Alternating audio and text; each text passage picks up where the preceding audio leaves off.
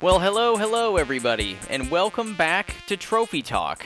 This is episode 70 of your favorite bi-weekly trophy hunting show. I'm one of your hosts, Colin Colhoven, joined as always by Eli Downing. How are you doing tonight, sir? I'm doing great. Fan-fucking-tastic. You're hanging out with your teeth out, as you said. That's right. I'm here with my teeth hanging out, dude. I'm not familiar with that. Waiting for these jabrones to get on, dude. I'm not familiar with that phrase, but I like it. Yeah, I think it's from my dad.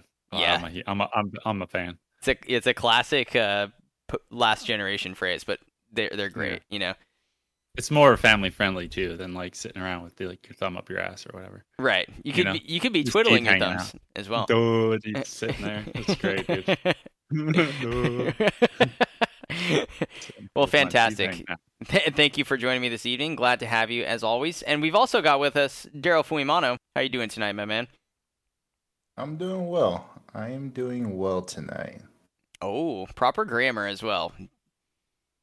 Most people say doing good, not you. How was that bad? Well, I think proper, like the correct term is to say you're doing well. You do good things, but you feel like you're doing well.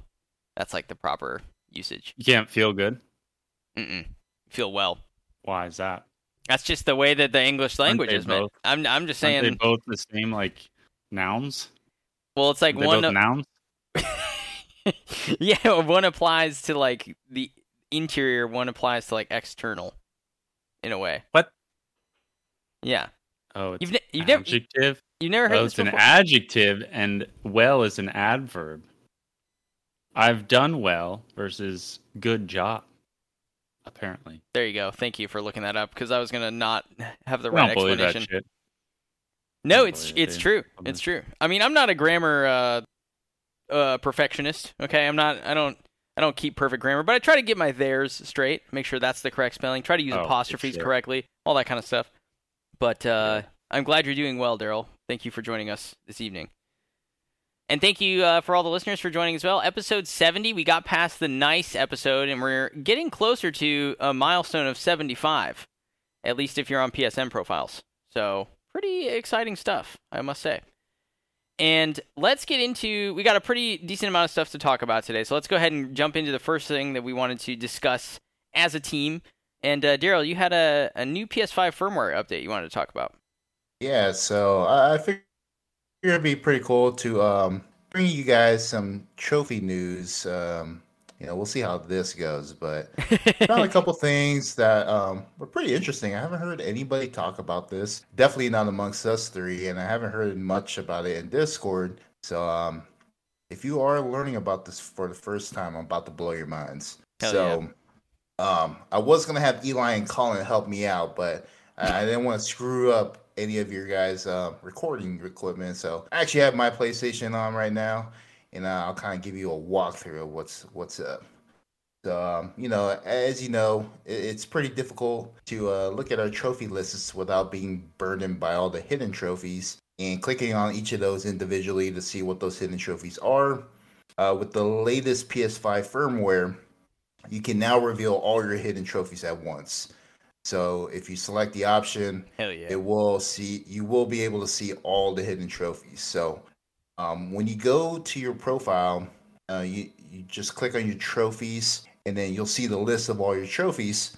And if you just click on the very first game with the start button, you'll get a bunch of like options, view trophy stats, compare trophies, that whole shebang. Now there's an option where you reveal all, and you would just click on it, and it would just automatically show information for all hidden trophies. It'll only show the hidden trophies revealed for that game, so you will have to go to each individual game and choose that option. But I think it's pretty dope just to have that option available to just see all your trophies, not click one by one, and have it revert back to being hidden once you like exit the trophy screen. Yeah. So kind of curious to see what you guys think. If you guys like that at all. So yeah, what do you guys think about that? Sheesh. I mean, I think it's fucking awesome. We were talking about it a little bit before we started recording, but we think Eli and I, as in we think that it used to like revert back like for sure when you looked at it before that. So let us know in the comments, because I know on the app, obviously, when you look at a hidden trophy, it just like immediately, if you back out of that list and look at anything else in the app, it's just back to hidden again. And that's super frustrating. So being able to like just permanently set it up that way, I think is pretty nice, because also why would like people who are looking at these hidden trophies are not going to like want them. I don't know. You're going to want all of them, right? Like you're not going to want to look at some of the hidden trophies and not the others. That doesn't, why would, how would you know? Yeah, that's weird. How would you know? Like, you don't know. Like, yeah. Oh, I specifically want third from the bottom. Yeah. I just have that one, please? like, what? I already know what it is. I want to see the top three of these, but not the... Like, yeah, it's just... It doesn't make any sense. But what do you think, Eli? Do you like it as well? I guess the only way you can tell... Oh, no, they're hidden. You couldn't even see if it's, like, gold or anything. Just no, you don't... Final. Yeah. No, yeah, the getting lost up in the hidden trophies was a pain. I know it's mostly the app, because I typically don't look at my list on the... on the console itself. Mm-hmm. So on the app was, you know, getting lost in them. Just counting, making sure you're at the right one. They all look the same. Your screens. So I think that's pretty dope. I think so too. To really reveal them all and have it not like go away. It's a nice little feature. It's a nice quality of life change for trophies. And I have to say, they've done a couple things like since the PS5 has come out for trophies. I know, like, if you go back a couple years to some of our earlier podcasts when we were speculating about what PS5 trophies was going to do, and like remember there's that whole discussion of like, are they going to add a rarity, or like, you know, are they going to do something crazy? Mm-hmm. Then they just like kept it the same, and like arguably I thought the UI was like worse for trophies on the PS5, but I feel like now it's kind of started to come like into its own a bit. It has like, I don't know, I enjoy the systems that they have for trophies on the PS5 and with the app. I think the app in particular has gotten a lot better. So I did check it out right now. So I did select the option to reveal the trophies. I turned my PlayStation off and I turned it back on just now, and it reverted back to everything being hidden. But I think as long as you keep your PlayStation on, they'll be revealed. So... Okay. But that's all at once still too. Right. That's still pretty good. Like, still getting to like just click a button to have them all revealed is much better. And like, even that is pretty cool. Yep. Yeah, I agree. Let's not get too excited about this though. Yeah, we don't want to like start dropping the ball all the time. So, oh my god, they let us reveal all the trophies at once, dude. All hail, Sony. That's it. They've won me back. The full trust of me, the consumer, is now with you, Sony. You've done it.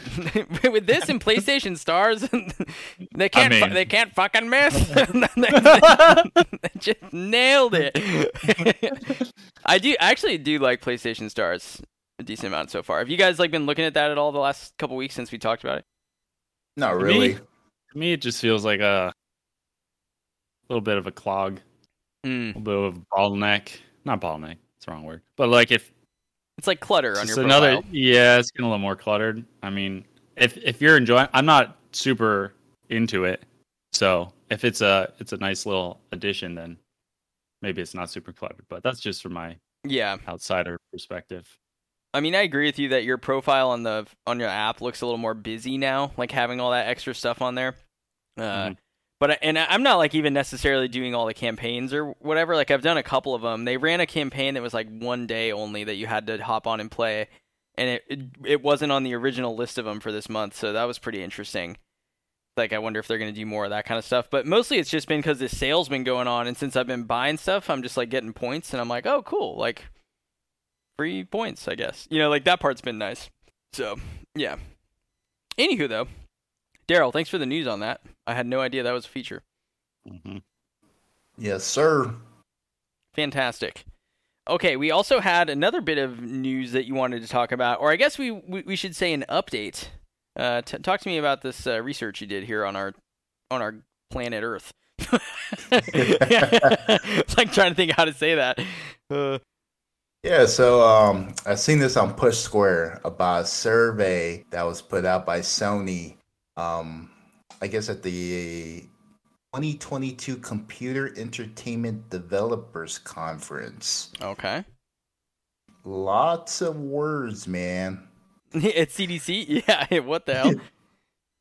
But yeah, they put a survey out showcasing which regions earn the most platinums. I thought that would be pretty cool to bring onto the show and talk to you guys about. Yeah. So they looked at different regions that put out selling these games. So they looked at Japan, Europe, or EU, Asia, and North America. And Japan is actually the top region that earns the most platinums. Dude, that's fucking wild, actually. I couldn't get any numbers or actual data. It just showed a graph, but all of it was in Japanese. You can clearly see who was topping the charts for sure. It was who was padding the results is what you could see, dude. Mm-hmm. It's Sony's a Japanese company. Yeah, I'm sure Japanese people are in the most. Yeah. Yeah, sure. I mean, I do believe it, but it's weird that they got first, no? All right, but anyway, what was the... And I'll explain that more why, just because that's a random statement to just come out of the blue. But get through the rest of the rankings. I don't want to interrupt you too much. So, first was Japan, second was EU, third was Asia, and we're actually fourth. North America is at the bottom. Just like our test scores in actual school. Yeah, dude, I mean... Fucking feels bad, man. That's what I have to say about that. It's just we're not competitive in anything gaming related, you know. That's how it feels to me. Like if I look at like League of Legends or I look at like Rocket, Counter-Strike or fucking Rocket. What is Rocket? Is North America the best in Rocket League? I don't know actually. They are. Okay, so that's never mind. That's pretty cool. But I think in general we're not like usually the best. Maybe we also are at like Call of Duty just because North America plays a lot of shooters relative to the other regions too. But we just buy a lot of games. Yeah. You think that's what it is? Why do you think we're last place? I'm curious what your take is on that. I think Eli made a point because when they looked at the data, they said that even though like the Japanese region is like earning more platinums, they're playing less games and a lot of hours for one game compared to us, and I think this is accurate. We're playing multiple games. Yeah, we're playing so many games, and we're just not earning enough platinums in between. Bye. Yeah. Dude, I wonder if we just like have a lot of like, or like we try to have more free time or something. If that makes sense, I don't know. Like, there's probably a lot of cool like interesting ways you can like interpret the data to like really nail that down. I bet we play a lot more of the like Call of Duty and Madden, and then like free to play stuff. Yeah, Minecraft and Fortnite, and it's probably like like that kind of stuff. Yeah, I wonder if it's like more like you're saying like multiplayer social games or the like we play a lot of games on PC maybe too. Like we have bigger homes and more space. We have like big computer setups and whatnot. Right. Not in a loft. I don't know what they call it over there. Not a loft, not a flat, whatever. That equivalent. Little mini high rises and, a home console is more of a family friendly, like, experience or whatever. Right, I agree with you on that. I also think it's weird because Japan, like, famously, if you look at, like, the kind of games that are really popular there, too, it's a lot of mobile stuff, right? So I just assumed that Switch would be the main gaming platform of choice, and maybe that actually, like, to your point about they play less games, maybe it's because they play more games, but a lot of them are mobile games or Switch games, and then the few that they play on PlayStation, they just complete all the way. Mm-hmm.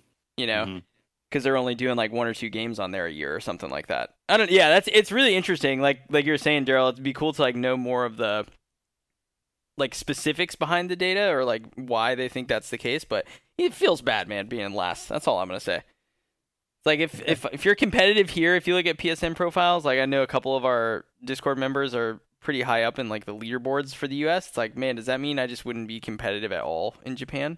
Like not even close. Like Jesus Christ. pretty spot on. I feel like whenever I was looking for a boosting group on PSN profiles, it would just be nothing but folks from EU. I've never encountered anyone from Japan, but like for sure EU. And I only say that because like when I would hop in party chat with most of them, it was like this heavy accent that would just, you knew automatically it was from somewhere in Europe. Yeah. You know? Oh man, that's funny. But very cool data to find though. Thanks for letting us know about that, Daryl. I like that kind of shit. Okay, so you guys want to get into some platinum shoutouts? One of our new recurring segments where we honor some platinums earned by some of our Discord and or listeners. What do you guys think? Yeah, man. Let's acknowledge them. Let's acknowledge. No, let's not do it. These people, these sons of bitches. All right. Now the first time I read them all, but the second time we did this, Daryl, you read them all. I know you selected these ones again, but do you want to share the reading love, or do you want to read them all again? I have no preference if you want some help on this. You know what? You know, I'll step up to the occasion. All right. Don't ask me. Yeah. I was waiting for it. I was waiting for him to be like, we should all do it. Yeah. Nah. That's right. All right. Well, the next one. Yeah. There you go. All right. Well, the soapbox is yours, sir. Shout these names to the hilltops. Right. The soapbox is yours? What is this? What is this? You never heard of that? Like, get on your... Anyway, continue on, Daryl. Go ahead. Numero uno, number one. We have Knots. I think he's a first-timer. I think we have not mentioned Knots yet. I don't think so. Not on the show. Knots. That's good. We're letting the world know who he is. Mm-hmm. Knots coming with the double. Streets of Rage 4 and Operation Tango. Some pretty nice games, actually. Damn, dude. Knott's been killing it. He's like the new race leader in this leg of the race. So, yeah, props to you, my friend. Those are pretty cool. I know Operation Tango I was supposed to play at some point co-op, I think with Gary or something, and I don't remember who. I just never did, unfortunately. Blew it, dude. I know. I know. Now I'll never play it. How did you even add it to your... Yeah, it's in my library, bro. Oh, okay. It's in my library. Wow. Look at you. Streets of Rage 4 is not, but Operation Tango is. Yeah. Nice. Okay. All right, what's next? All right. Number two, Pat the Trophy Hunter, making a return. Yeah. Platinum Stray. Oh, man, everyone's getting the platinum for this one. Yeah, it's true. It's like such a popular game, I feel like, the last few months. I don't know. Do you have any desire to play it? Either of you guys? I do, because I've seen like videos of like cats watching it and like being super into it, and I was like, that'd be kind of cool. I feel like, just have your cat sit next to you and see what she does. Yeah. Mm-hmm. Yeah, I think it looks pretty fun, and the trophy list I've heard is only like 10 hours, so pretty reasonable hunt. Mm-hmm. Yeah. All right. Next, King6969. Coming through with the Lego Indiana Jones 2. The adventure continues. Goddamn. That's a throwback, dude. The Lego King. Yes, the Lego King, indeed. I know. I believe they got Skywalker Saga as well earlier this year, which is the longest Lego Platinum that I'm aware of. So, yeah, back at it again. I know they play them a lot as, like, games in between other stuff they're checking out. A lot of Assassin's Creed too, so pretty badass to stick with the franchise that much, I think. Mm-hmm. Yeah. Good stuff. And number four, Sushi. I don't know what this game is, but I threw it up here just because it seemed like a game to make everybody else aware of. Hawken. Ooh. I don't know what that is. Isn't that the free-to-play like mech thing? Oh, is that what it is? Yeah. Oh, shit. I think so. Hold on. Live fact check. Yeah, fact check. Yeah, it's a free-to-play mech. Free-to-play mech game sounds pretty badass, actually. Mm-hmm. And number five, we got Slugger bringing it home with Resident Evil. I think that's his 5 or 6 out of 10 difficulty game, so... That's his 5, nice. Yeah. On his way through the challenge. Mm-hmm. I think he'll have 6 done tonight as well. So should be starting on 7 pretty soon. Man. That's where stuff starts to get pretty crazy, man. Like, I thought about doing one of those challenges as well, and I was like talking to JB, another one of our listeners and Patreon supporters, about it. And like basically everything I saw after 7 didn't sound fun. I was like, I don't know if I want to do any of these. Like, that's what I started to realize, is those hard games are like hard for a reason. And I don't know. I know, Daryl, you feel differently because you got Wolfenstein 2, obviously. But for us plebes, you know, for us normal gamers, anything above a 7, I'm like, oof, that's going to be tough. So good luck, Slugger. God bless. Godspeed. Right on. Well, thanks for putting those together, Daryl, and congratulations to all the platinum earners that were shouted out. Pretty good stuff. Keep it up. You. Eli, it's your time to shine. Oh, yeah? It is. It's your moment in the sun. All right. Your moment on the stage. Regale us with whatever the segment entails, because I don't want to presume now. I was wrong last time. Yeah. All right. I can be cracked, I can be made, I can be told, I can be played. What am I? Cracked, made, told. What was the last one? Played? Yep. God, whew. That's a real brain buster. The rhyming aspect like hurts my head too, just trying to like follow that piece of it. Okay, here, I'll tell you what I honestly was thinking, Knuckles, but I don't think that like works except for like 2 of them. So that's my guess though. You can play your knuckles? I think is there an instrument called like the knuckle that's like a little like fucking drum thing? I don't know. You know, like I'm not sure. I'm focused on one word of the riddle. I'm going with whip. Ooh. Mm. I know you can't play a whip, but I'm just thinking of that cracked part. You know, like tell a whip either. Mm. That's pretty much the only one. It's a joke. A riddle that is a dad joke. It's fucking Inception. No way, dude. That I could not. I was never going to figure that out. Okay, good stuff. All right. Man. What word is always pronounced wrong? Wrong.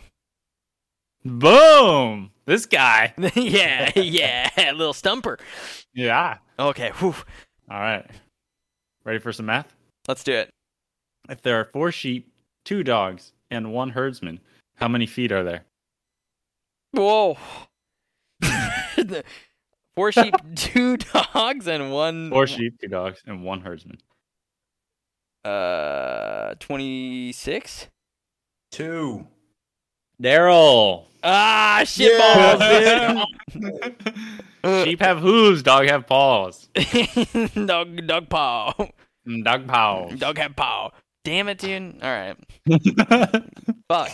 I show off his math skills over there. I'm like, I could do this mental math. It's just 6 times 4 plus 2. Yeah.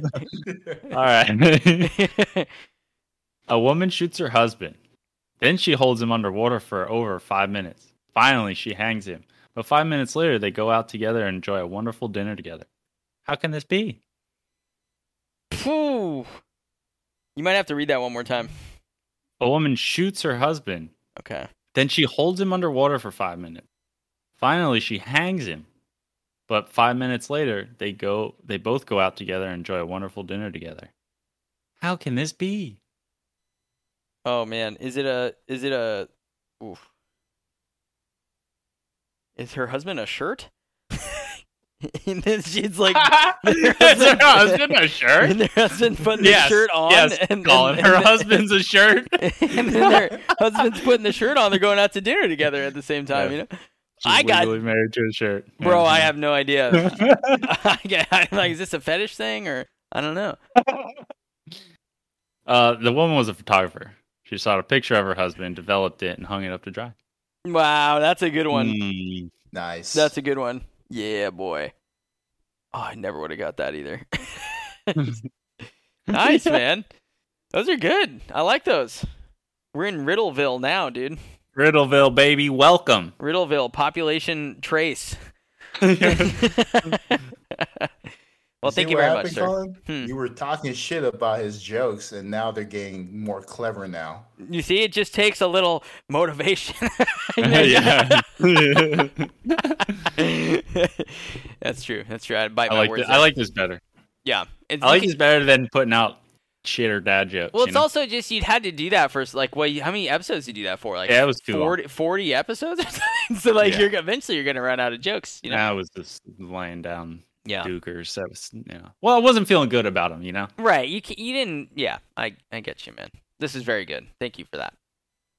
And if you also liked those riddles and or liked our old jokes and want to support the show, you can go over to patreon.com/trophy talk podcast, where you can find a few different tiers of support and find something that makes sense for you.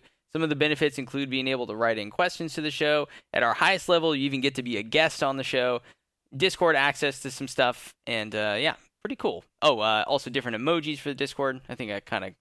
You get your own custom emoji. You get your own custom emoji. Yeah, you get some cool shit. Okay, so if you're curious, go on and check that out. We would really appreciate it. And we want to give a special shout out and thank you to all of our supporters over there on Patreon. So that is a big thank you to Diego Juan, Pat the Trophy Hunter, JB Trophy Hunter, Slugger, Maximum Carnage, B Down, The Sly G Cooper, Smackerly, King6969, Chaz Bilby, and Skrillis. So thank you guys very much for your support of the show. We really appreciate it. I was going cross-eyed there. Yeah, like, dude. Okay. That was cool. Making sure he gets everybody. I got everybody, but you like that. It was a little... Beep, beep, beep, beep. Yeah. Little crisscross applesauce. Anyway, well, we're talking about Patreon. Yes. And since we're gonna, lead into the next segment here, which is Patreon questions. Yes, sir. When you are at the tier where you can ask questions, I want to make it clear we have our Patreon is pretty inactive. We're mostly in the Discord. Yeah. And so that's where the show questions are submitted. We had a little mix up. Patreon and Discord didn't really sync properly. Yeah. So. Yep. Good. It's a little, out. Most people do use that Patreon, but we aren't super active on there. So. Yes. Our Discord's just too lit. It's hard to keep up. It is, and we thought we were smart by just kind of circumventing the Patreon in that way and just having it as a thread in the Discord, which I do think is better, but it's the communication is not clear sometimes on that if that link doesn't work right. So. And we had trouble in the past with the questions just getting deleted. Yeah. Somehow, Slugger's questions weren't making it through, so that's another reason why we moved over. Yes. To Discord, but indeed. Thank you for the shout out. It's a good call out there. And let's get into some Patreon submitted questions. As you said, I'll bring us in with the first one here, which comes to us from Slugger. He's got a pretty hard hitting question. One for the ages. Are you ready? He's got a new game similar to Max's Maximum Carnage. Here's the rules of the game: delete, delete, delete, and delete. Fortnite, Rocket League, Magic: The Gathering, and Warframe. Curious to hear your guys' thoughts on this one. Thanks for that, Slugger. Go fuck yourself, San Diego. Yes. No, I'm joking, of course, but so I'm curious what you, Daryl, let's go to you first. What did you think of this question here? I feel we're getting the attack on the games of service games here with this one. Attack on me. That's what that is. Attack on games of service, attacking me. Well, I was trying to be nice, but it is an attack on you. It's a personal attack. Yeah. I'll come for you, Slugger. We'll get to you next, but first let's hear Daryl's rational take on this very rational question.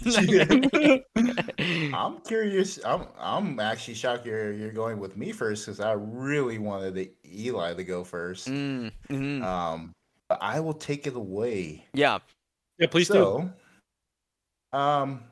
All games unfortunately have to be deleted. But I decided to rank there comes the times. I decided to rank the games from most likely to delete first, all the way to the least likely game I would delete, but still have to delete because Slugger needs an answer. Okay, so, Number one. He can't make the decision up on his own. Go ahead. Fortnite's number one. Ooh. Getting the axe. I'm deleting that. Oh, yeah. It's getting axe right off the bat. A game I did not have fun when I played it.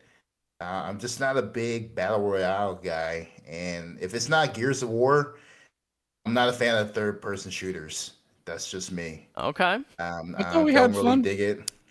I mean, we were the Strange Brigade, dude. It's Strange Brigade. We were the Strange Brigade. And the Division is a third-person shooter. Come on. You know? But this is online, like, PvP. I mean, those have, like... Those two were PvP. That was true. They were both pretty much, like, against the computer, though. Well, Division has PvP as well in the Dark Zone. That's true. It's nothing compared to, like Fortnite. And, yeah, I just was never a big fan of it. Unless you're... At least for me, unless I'm partnering up with people to play with, I'm not really enjoying the game because...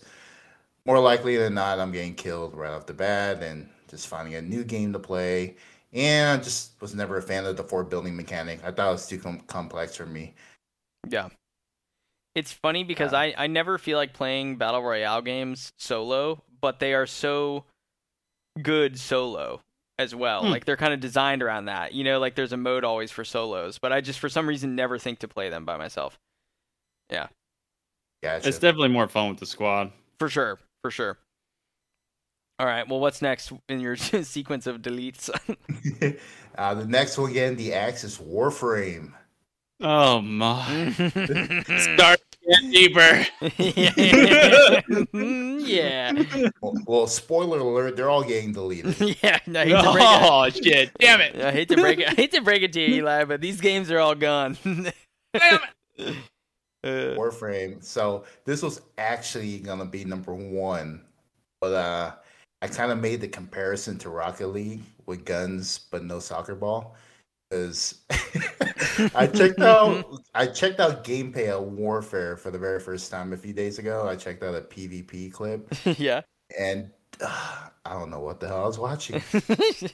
I gotta say, it's not really about the PvP.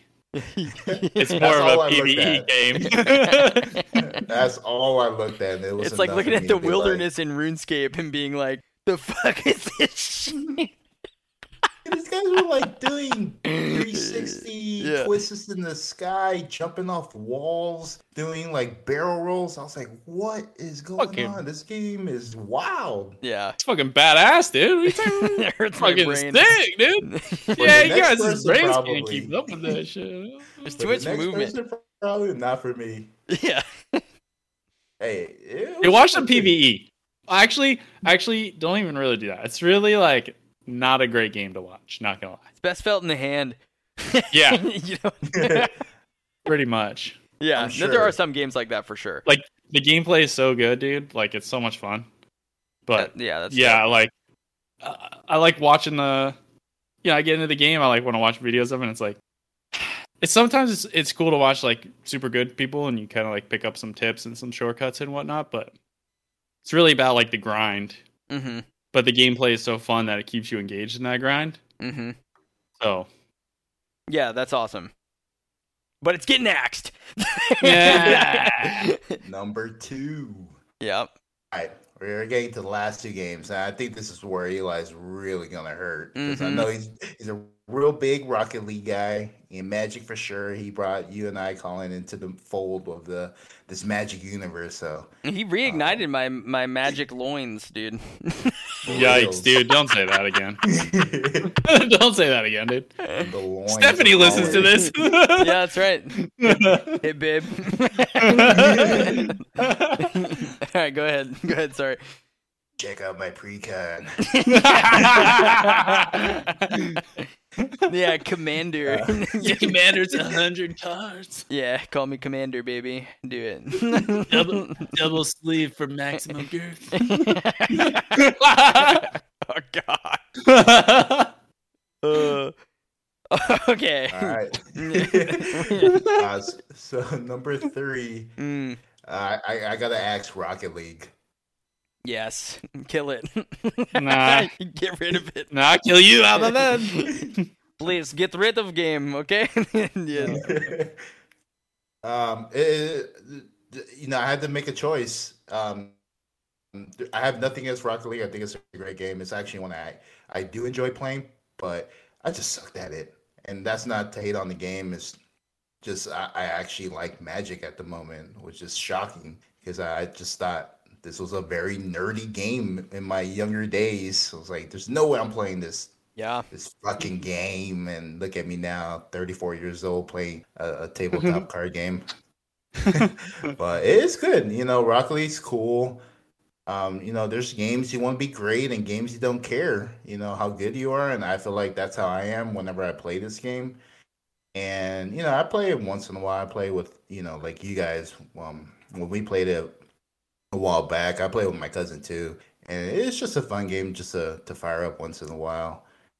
And yeah, you know, that's number 3 for sure. Rocket League, 4 Magic. I would not delete this if I had a choice, but you know, Slugger made the rules, so I gotta abide by it. Mm-hmm. But Magic is dope. I'm enjoying it a lot, even though I don't play it as much. I feel like just like looking at the different cards and just having ideas of like the deck I want to play or create from the ground up. Like right now, Eli and I were talking.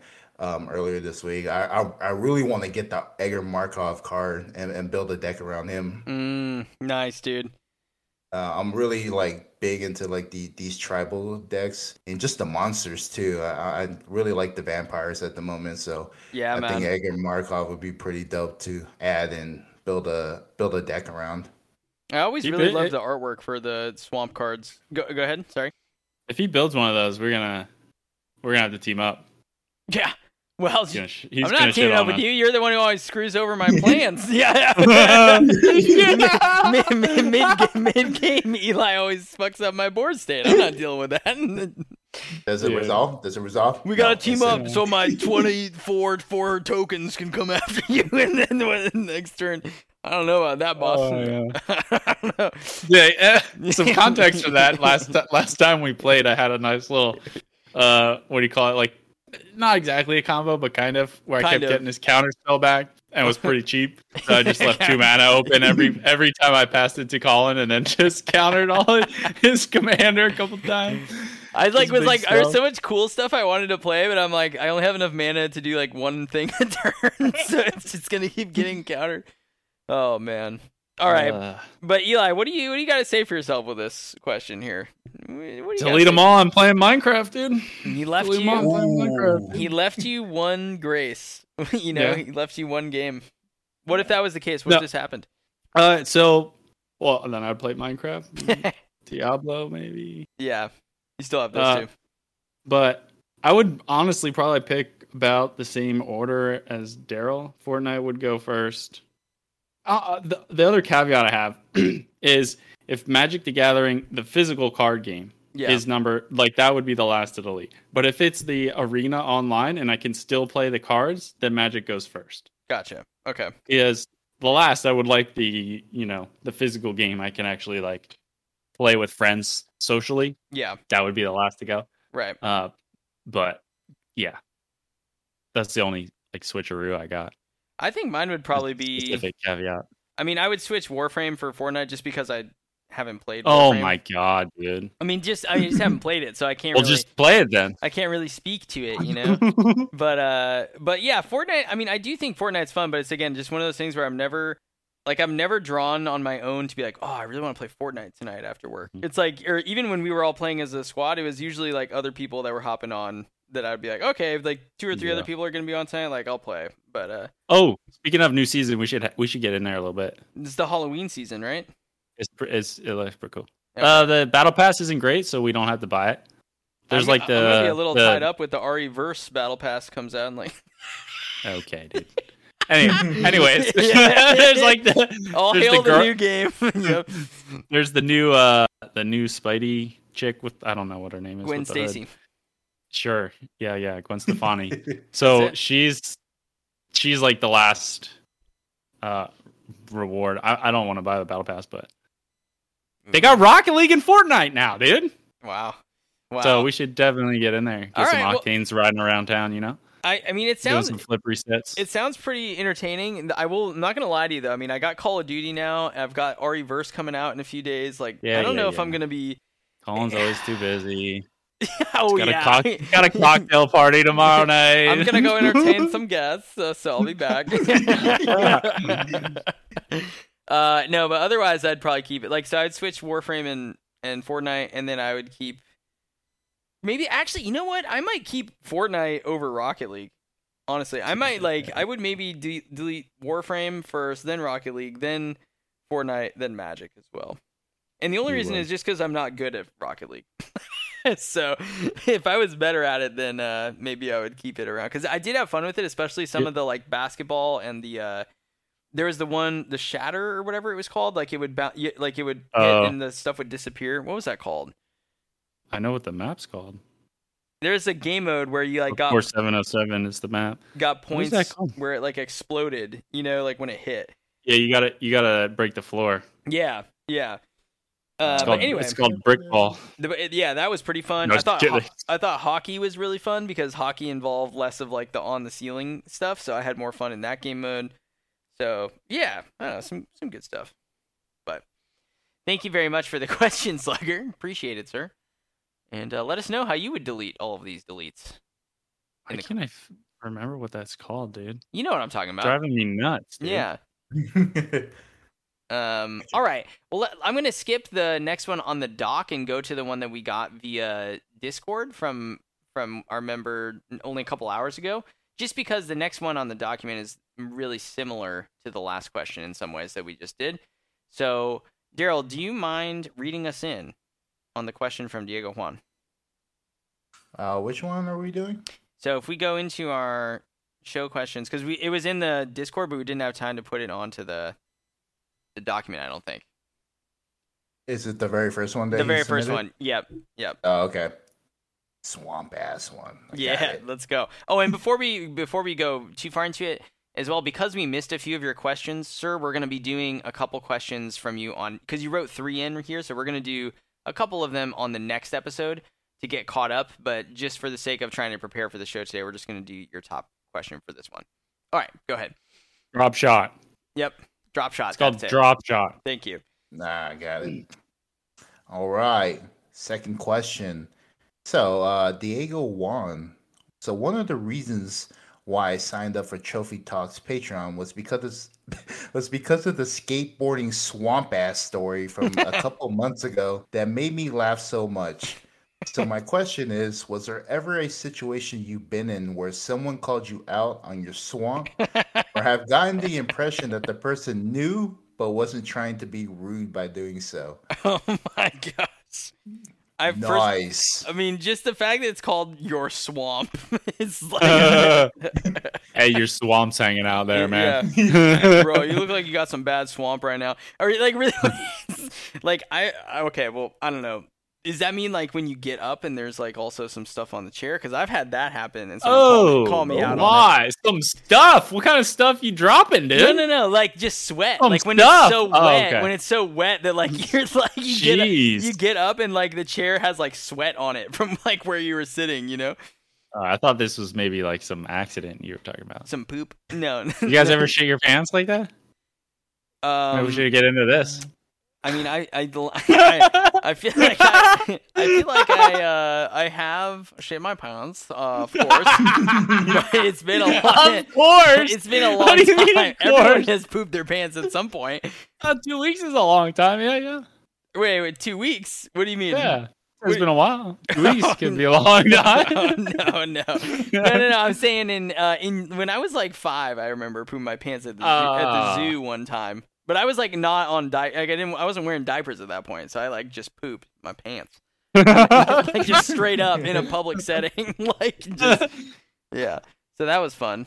But no one's ever called me out that I can remember on just like me having swamp or swamp ass, like when I'm out skating or something. Because like the thing was, everyone else had swamp ass too. Like you all knew, like we just smell like shit right now. We're probably so gross.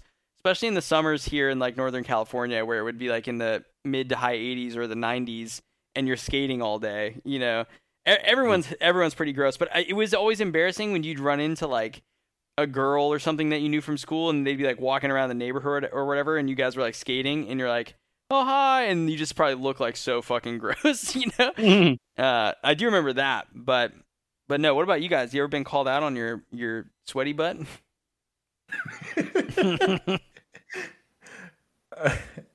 No, honestly, I've never been called out of having swamp ass or people smelling it.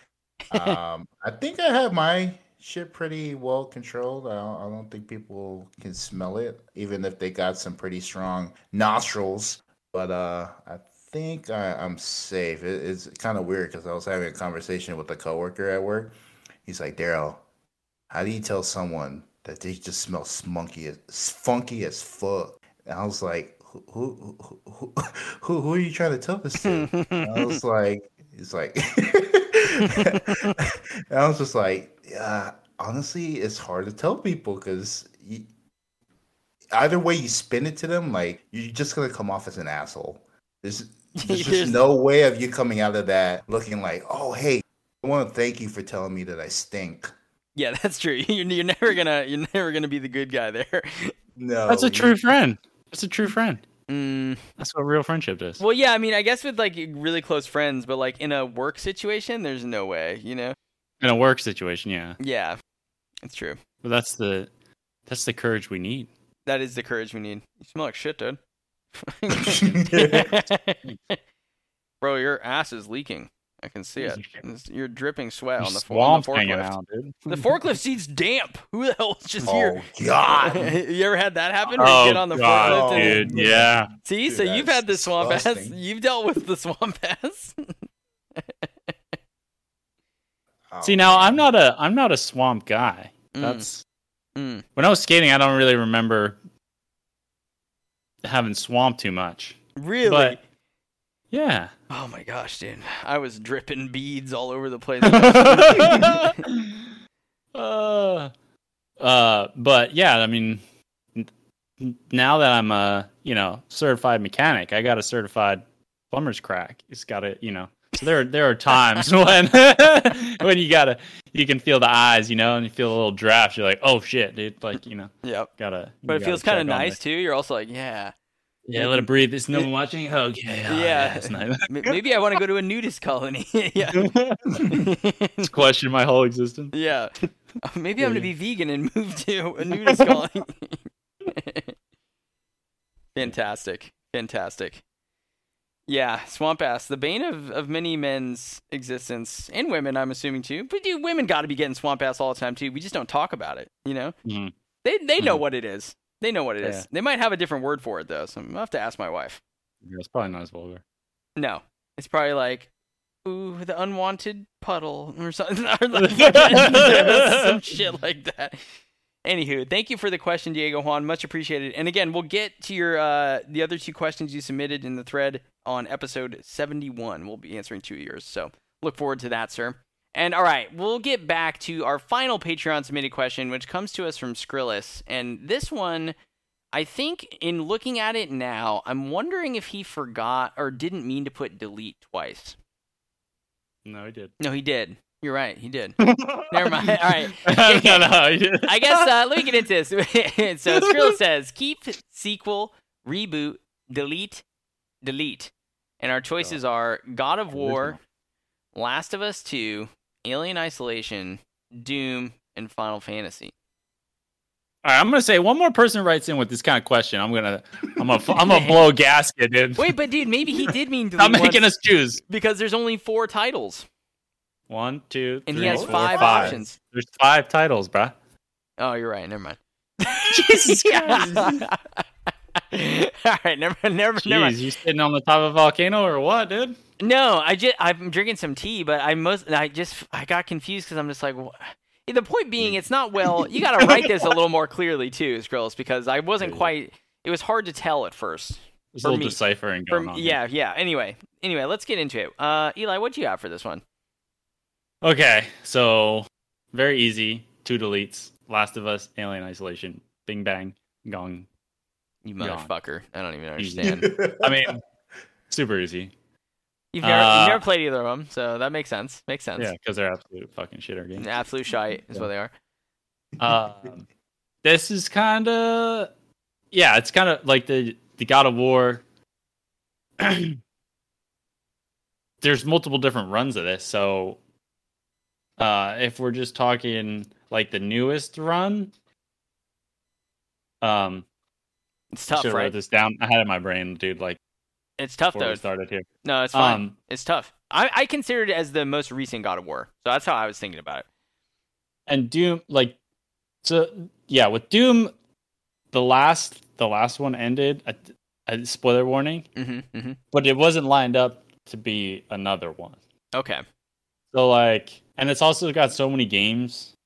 I guess the last three do have a ton of games, but it's like, I think, I don't know, Doom could kind of like just keep maybe, mm-hmm. and let the legacy live on, I guess, or just reboot it under a different name. I don't know. Right. But like, it had a good, if I had to keep something, I guess it would be that, because it had a good ending. So, I guess I'd have to do it for that. And I want to see more God of War. Mm-hmm. I'd love to see more Doom, but it is what it is, you know? You got to make sacrifices. Exactly. Yeah, I think you're right on that, too. Go ahead. And I think it had the most appropriate ending. So, and then, I would probably sequel God of War. Mm-hmm. But, like, after the new one, at least. Right. So get, like, a third, newer style one. Yeah. Yeah, exactly. And then I'd reboot Final Fantasy to just be like Warframe with Final Fantasy characters. Oh my gosh. I'd reboot it and make it something completely different. Exactly. Reboot it so it's something I would play. Yeah. Or so it's like the MMO one, but it's free to play. You don't have to pay for it. Right. Man, yeah. Final Fantasy 14 does sound cool. I've always been like a little intrigued by that game. I just need to watch some gameplay of it. The 16 is the one that I want to try. Yeah, the one it comes out next year. Yeah. Oh. Well, then is it 14? 14 is the online one. Yeah. That's probably the one that you're thinking of. Oh yeah. Yeah, 14 comes out. 14 is out. 16 comes out next year. Yep. Okay. Yeah, I think those choices are pretty. I mean, they make sense for you. Right? Like, yeah, no, yeah. I think those are pretty solid. What did you have, Daryl? So I actually changed my answer. I see that. I saw the edit in the fucking Word doc going on. So, Colin, what do you got? Yeah, I can go if you need a minute to finalize your thoughts. Oh no, I'm good. I just didn't want to type anything because I didn't want Eli blowing up on me. He's like, I'm deleting. Yeah. Okay. Real mature, my guy. So I want to keep pussy dick fart. Wait, what? That's not what I put. All right. Jokes aside. So I am deleting Last of Us Part 2 and Doom. Deleting those two games. Haven't played both of them. Never really got into Doom. I wasn't really interested in playing Doom. I have the latest Doom game in my backlog, but I've just never been in a rush to play it. And Last of Us Part 2, this is just here because I want to keep the other, or at least keep, sequel, reboot the other games. I think those categories are a little bit more fitting for the other games on the list. Hmm. So keeping, I am going to keep God of War. What? Going to keep that. Oh, okay. Keep it as is. With the latest one being God of War Ragnarok. I'm just going to throw that out there. I think that's fair because it's gone gold at this point. Like, it's already getting printed on discs right now. So it exists, you know. The God of War was actually my reboot because I think like you and I and Eli were trying to figure out which God of War game, or at least which of these games Skrillis is talking about, because he made it very specific that Last of Us 2, right, and Alien Isolation were games he wanted us to talk about, but then God of War, Doom, and Final Fantasy are actual series. Right, there's so many within those, yeah. Exactly. So God of War was actually my reboot. I was thinking of God of War 1, like back on like PS3. Mm-hmm. But you know, I think I'll keep God of War Ragnarok. Sequel is Alien Isolation. I've never played it, mm-hmm. but I've heard good things from you and Slugger and Skrillis. I think it's been a while since any news of an actual sequel has come out. So I think, you know, with survival horror being pretty big nowadays, I feel like another entry in that series would be great. Yeah. And a reboot would just be Final Fantasy. I've never played any of the Final Fantasy games except for Final Fantasy X, where you get to play Blitzball. That was probably like the only memory I have of that game. We're just playing like underwater dodgeball. Yeah, that's in. Yeah, that's in Final Fantasy X. Yep. Yep. So I think a reboot of that would be nice, just to get more people into the series. I'm not big on it, but I've always wanted to check out Final Fantasy. Underwater in my earlier days. Oh yeah, Blitzball. Isn't that called water polo? Oh. Well, oh, is it? Well, but isn't Blitzball like completely underwater? Yeah, it's completely submerged. Yeah, underwater. Whereas like the water polo, you got the you got both going on. You know, same thing. But can you throw a ball underwater?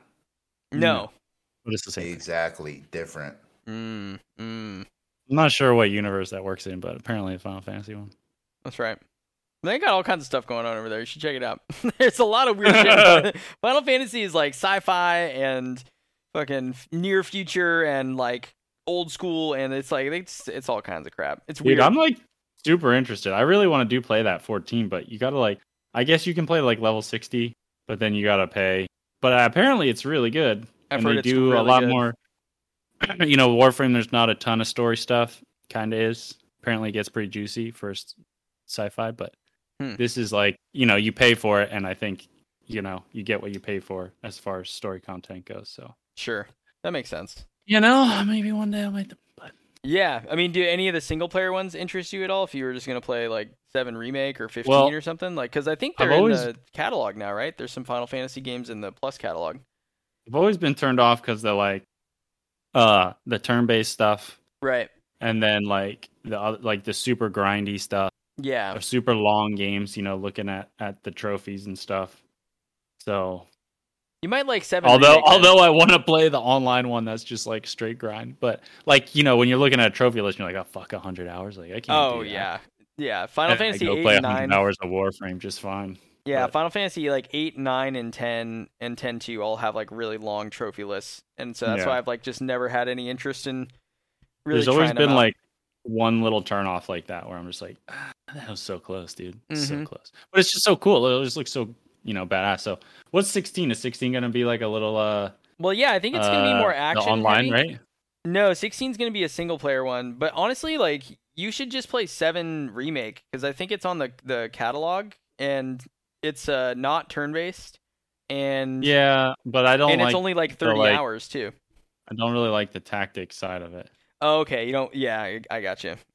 I'm thinking 16 is going to be more combat like focused, like more kind of brawlery, because I could be wrong here, so someone don't be upset with me. But I remember hearing at one point that one of the main people working on 16 was one of the same producers or someone on the team that worked on Devil May Cry, and specifically Devil May Cry 5, which is you know, very combo and like combat focused. So.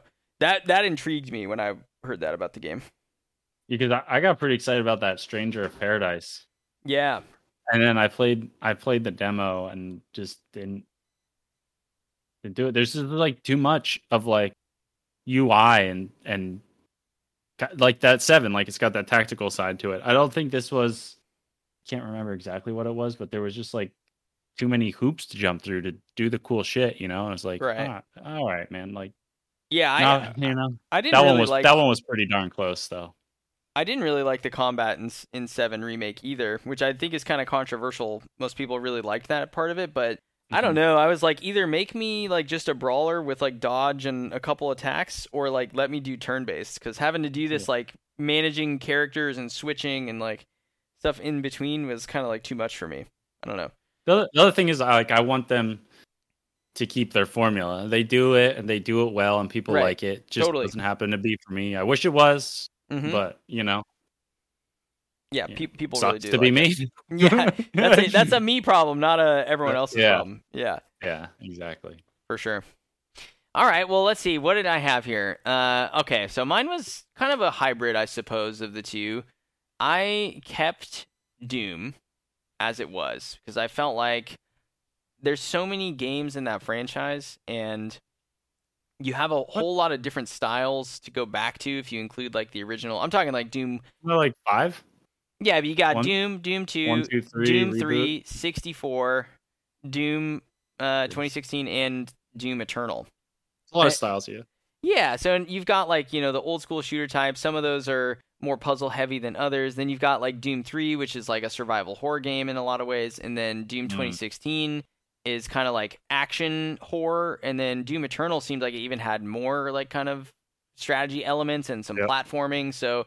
Yeah, it just seems like there's kind of a lot of different styles that you can do if you keep it as is. And I don't know if they really, like, they probably don't need to touch Doom again for a while. Like, I'm sure it would sell fine, but, like, also, like, if they didn't make one for 10 years, people would still be playing Doom Eternal in 2032, you know? Because those games are, like, pretty timeless in a lot of ways. So yeah. I think one you could keep and it would do fine. Yeah. So that was my rationale on that one. And then the sequel... I did Alien Isolation because, kind of like Daryl, I thought that the survival horror genre is, like, coming back, and I know Fox had expressed interest in maybe revisiting Alien Isolation and doing another style game like that, but like you said, Daryl, it's been a couple years since that, like, news had come out, so maybe they are working on it. I hope they are. I just thought that game was really solid, and if they maybe just refined the combat, like, a little bit, or maybe did something to, like, change up the station a little bit. There was a lot of loading times, a lot of different areas in that game that if you did that on a modern console, you could get rid of all that and make it feel a lot more open and explorable. So, yeah, I think that would be really cool. And then as far as reboot, this was tough. This was tough because, yeah. So reboot, I did Final Fantasy as well. And I thought that was just because... The most recent games, 15 and 7 remake, I was excited for. I even bought 15 on day one and just ended up not really, I don't know, it didn't click. What was 15? Sorry. 15 was like the one where it was like a group of 4 guys on like a road trip. Oh, yeah.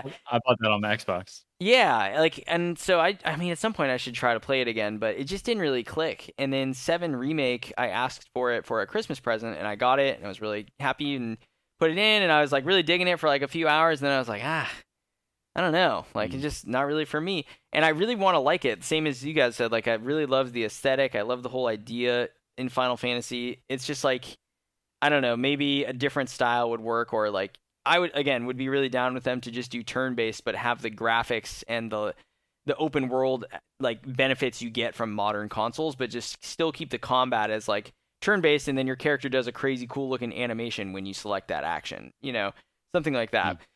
And, yeah, so that means, of course, that I would delete Last of Us 2 and God of War.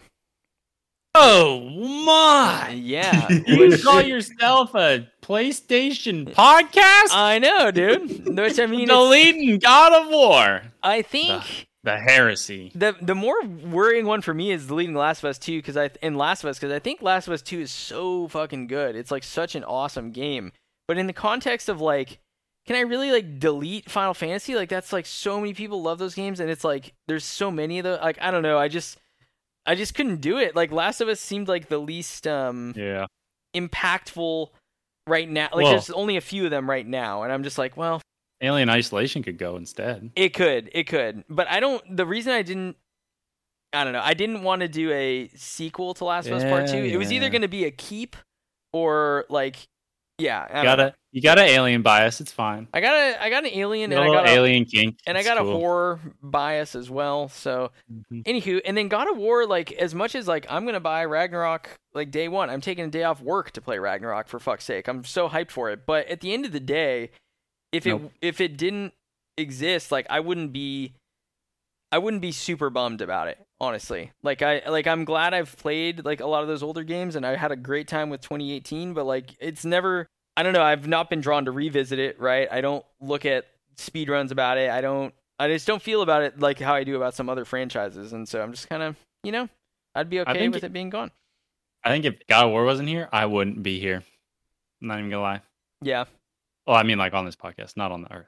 I'd be here on the Earth. Yeah, but you mean just in terms of that trophy hunt? No, like just getting back into games. Oh yeah, yeah. Mm-hmm.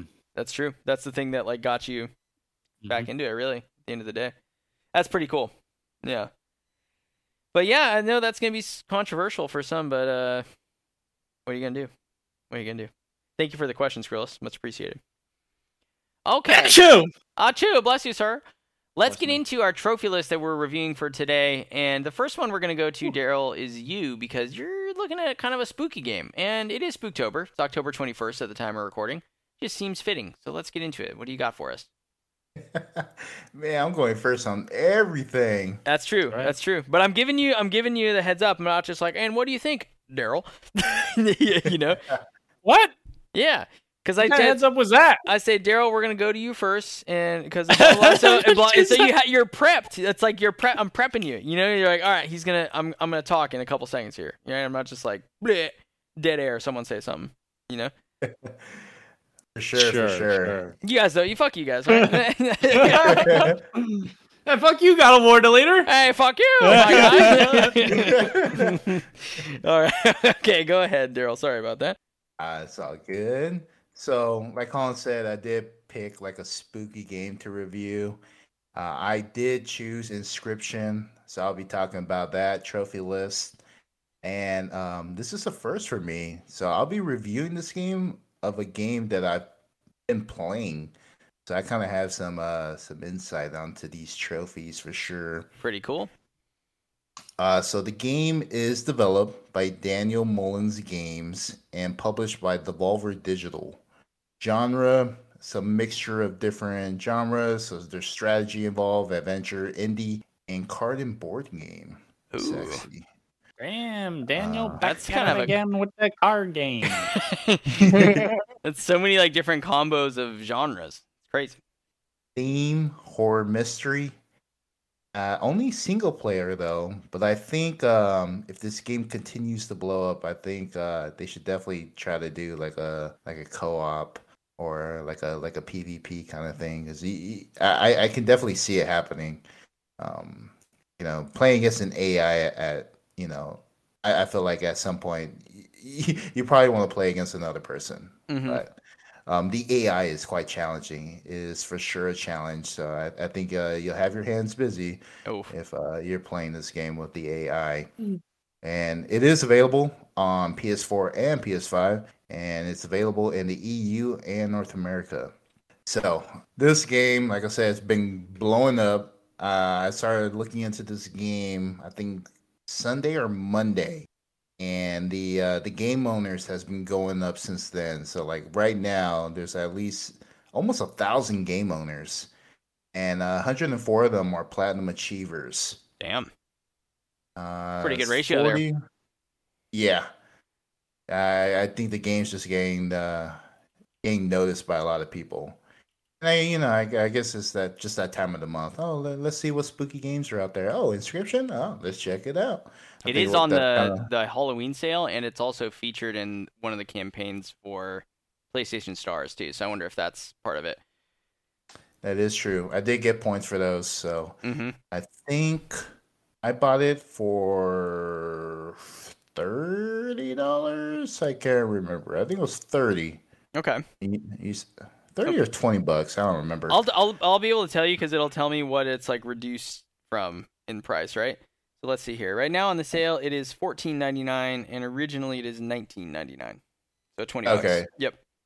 Gotcha. So yeah, you get that. Shit, dude. Every time I buy a game, it goes on sale. I know, right? But this game has 41 trophies, 1 platinum, 3 golds, 12 silvers, and 25 bronzes. Ooh. And well, what kind of prompted me to bring up that news earlier was just the amount of hidden trophies on this game. 35 of them are hidden. Yeah, that's wild. Yeah, so you really don't know what you're getting yourself into. I mean, you get 35 hidden trophies, 5 of them are related to the game, and one of them's the platinum. So yeah, that's true. Holy shit. I think that kind of adds to the overall mystery behind the game. And I'll kind of go into that a little bit later. But on PSN profiles, the percentage is at 10.60%, and on PS Native, it's at 1.4% for the platinum. Ooh, that 1% swag. Nice. So Inscryption, what is this game about? There's really no direction with the game at the very beginning. You don't know what's going on. So you begin as a player awakening in an escape room design cabin in the woods. Spooky. Oh, yeah. Holy Whoa. Shit. Is that some ASMR going on? Yeah. But you're not sure how you got there, but you notice two eyes surrounded by darkness gazing at you. This mysterious entity challenges you to a card game where death awaits those who lose. Oh, shit. So that's pretty much how the game starts. There's like a little tutorial at the very beginning, and I love it. It really sets up the whole mood for the game. And the guy's like, very condescending, and he toys with you. He's like, you know what? This is your first time playing, so I'm going to let you do this move. You know what? I'm going to skip my turn so you can do yours because I know you're still new to the game. It's like very like he knows he's going to like mess you up at some point in the game, but he wants to like make it seem like, oh yeah, you know, maybe I do have a chance. It's a very strange game. Mm-hmm. But it's very similar to Magic: The Gathering, and I think you guys would like absolutely love this game if you ever played it. Same mechanics, you know, players versus another player. They're trying to defeat the other player. There's a set damage point that players can sustain before they lose the game. Okay. So both players are casting creatures to play onto the field. Each creature has their own power and toughness, as well as different abilities. So like the sigils are what grants like different cards abilities. Some have flying, some have the ability to attack in different directions. So very cool. There's a bunch of different abilities, and you know, to cast creatures, you have to sacrifice creatures. Depending on what the requirement is for sacrificing a creature. So, you know, some will have like, you have to sacrifice 2 creatures to bring out a creature, or you have to have like a certain number of bones to cast a creature. Some creatures require bones to cast creatures, and you get the bones from like your own creatures dying. So that's how you accumulate bones. It's a very, very intricate game. I like it. It's very fun. But yeah, it's super cool.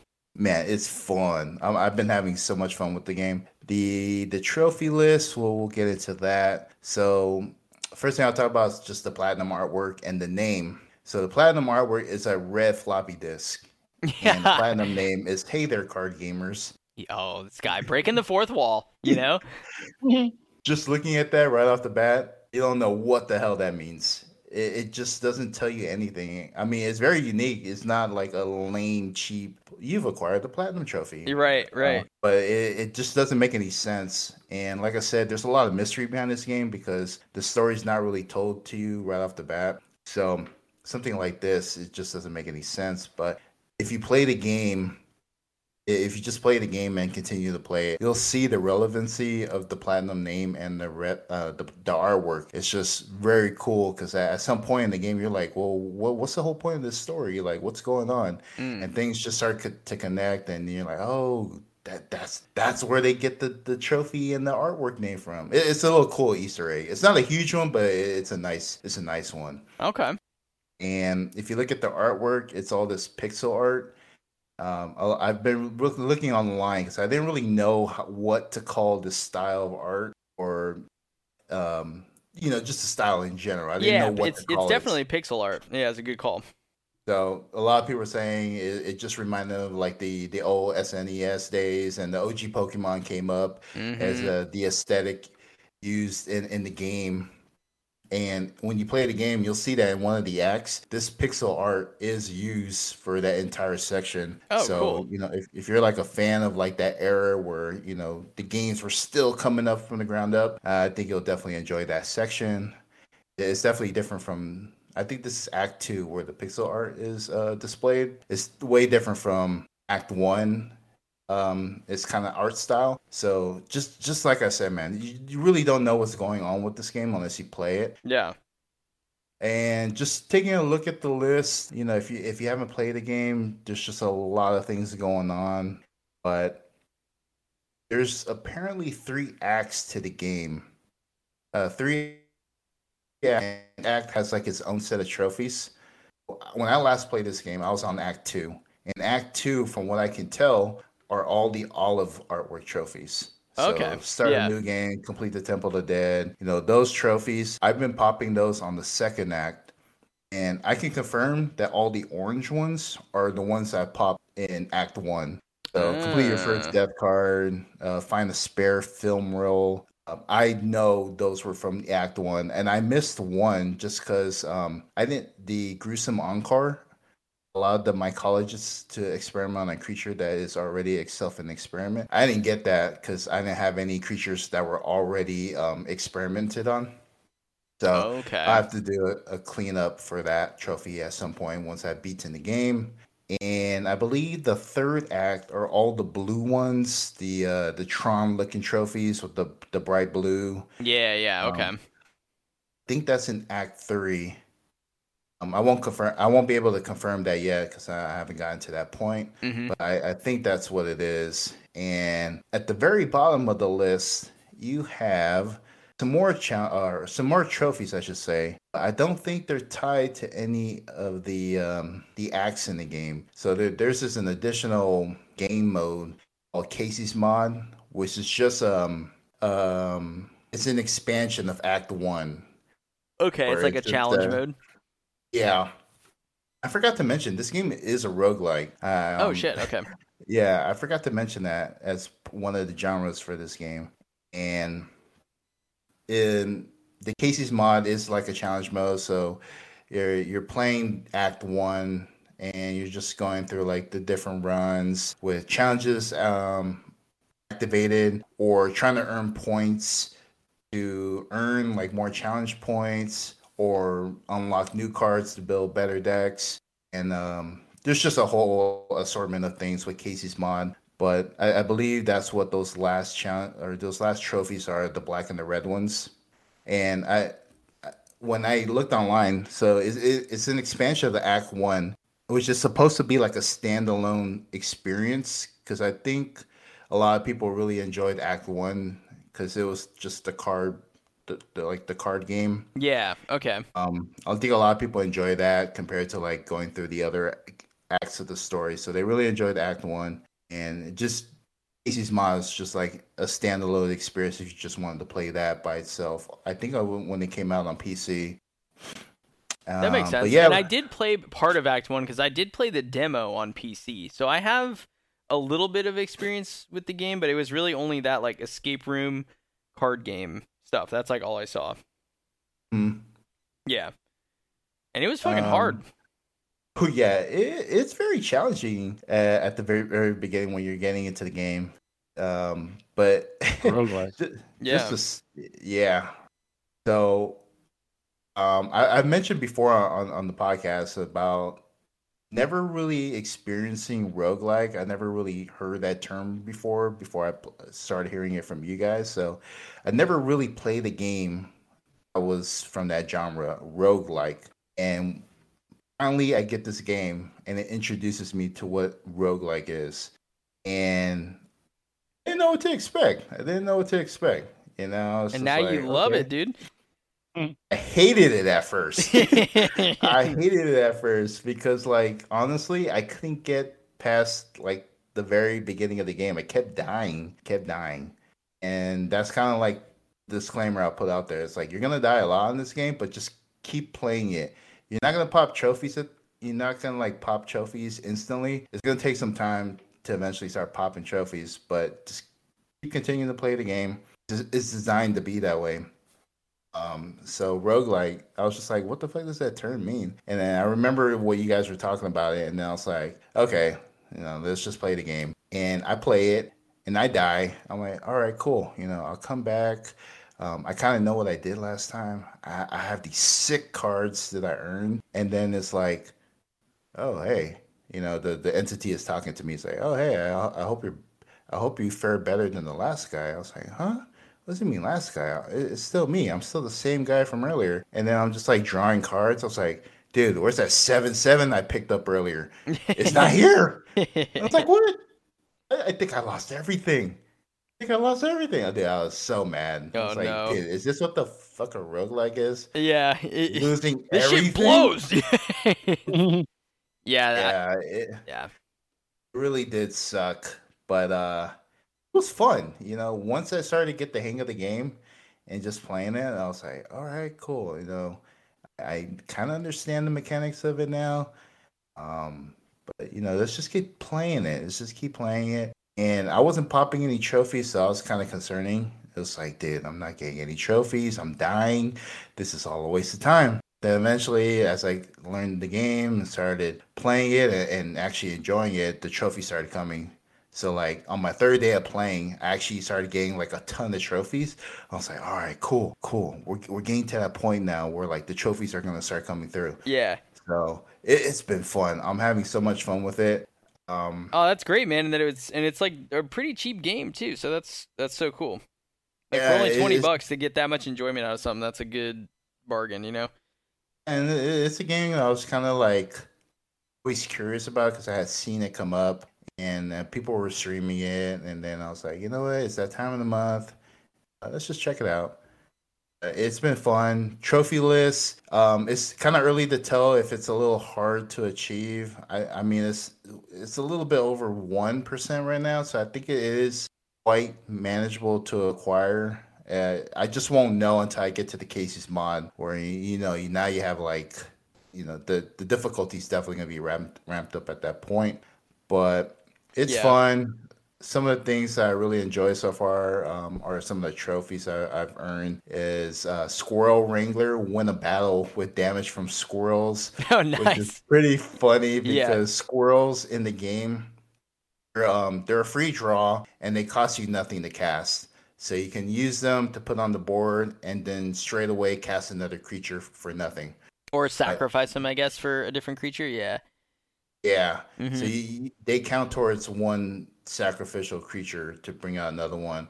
Cool. Or they can be like one of two creatures to sacrifice, but they're easy to draw because they really cost nothing to put on the board, so that's always a good thing. But they have no damage points.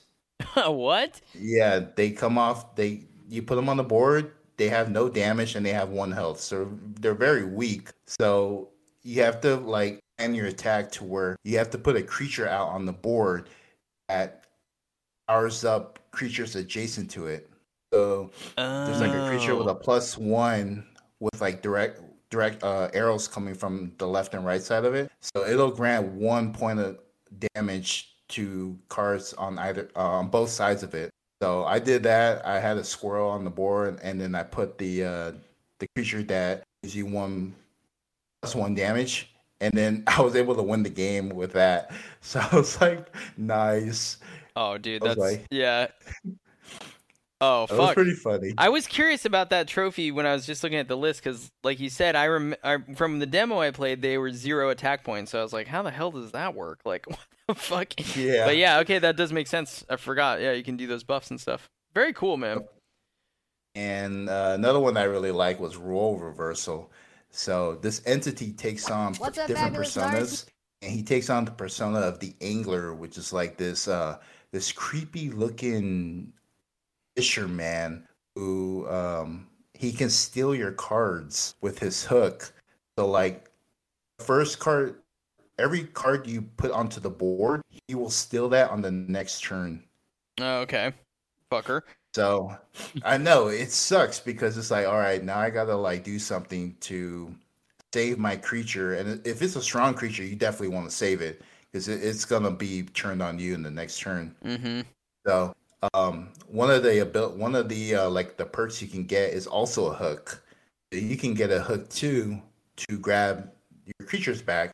So I actually had the hook that game, and he stole one of my creatures, and then I was able to use that hook to steal my creature back. So that was pretty funny. Oh, he was nice.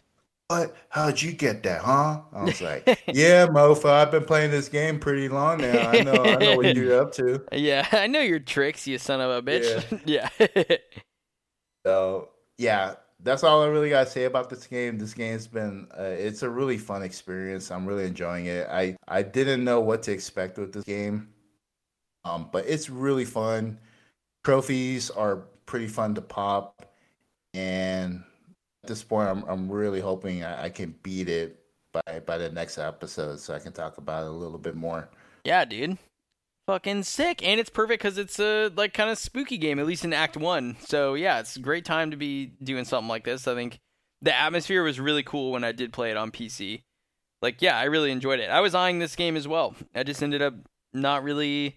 I didn't pick it up because I didn't think I was going to play it this month with Shadows of Rose DLC coming out and RE-verse stuff coming out at the end of the month. And I was like, ugh, I don't want to get it and then just sit on it again for a full year until next October. So I'll probably, look at it next year if it's on sale or something and check it out. But sure. Yeah, very cool. Right on, man. Well, thank you for that. Let's see. I'll go next, Eli. You want to go last? I'd love to. All right, fantastic. Here's what we're doing. I'm doing fucking Call of Duty, bro. Nice. Call of Duty. I'm a white guy, and it's 2022, so I'm obviously gonna be talking about Call of Duty: Modern Warfare 2. Okay. It's pretty cool here. So the list just came out yesterday, and actually Slugger shared the list when it initially popped in the Discord, and I was looking at it when I was at work yesterday a little bit. Checked it out more last night, and I was like, this is pretty sick, and for a couple of reasons, right?